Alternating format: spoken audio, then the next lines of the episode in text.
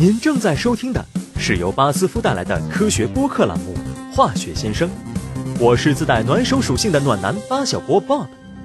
天气渐凉，今天我们就来聊一聊抗冻必备单品——暖手袋。暖手宝的原理是什么？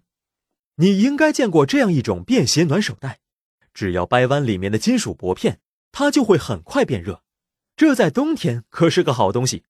只要把手伸进揣着暖手宝的裤袋，手指就能暖和起来。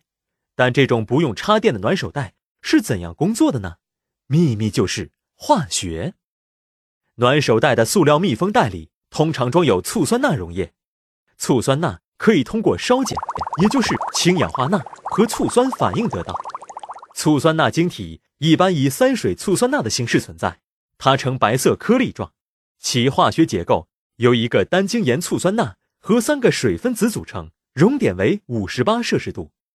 醋酸钠晶体加热融化后称为醋酸钠溶液，它在冷却过程中，即使到达凝固点以下也不会结晶，在零下十摄氏度时仍能保持液态。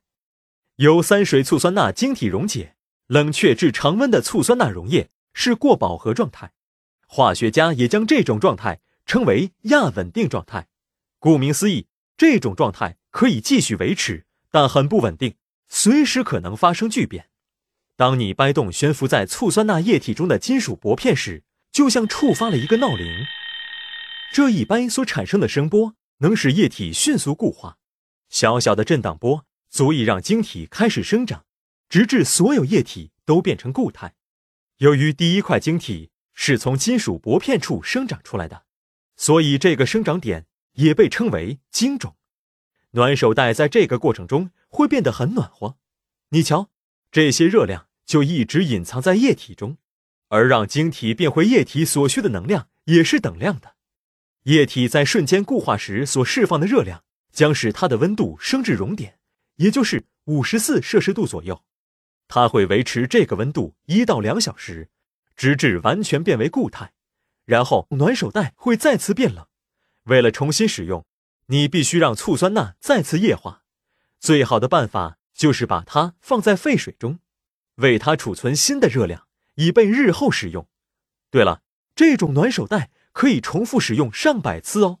多亏了化学作用，再娇嫩的手指也不怕被冻着了。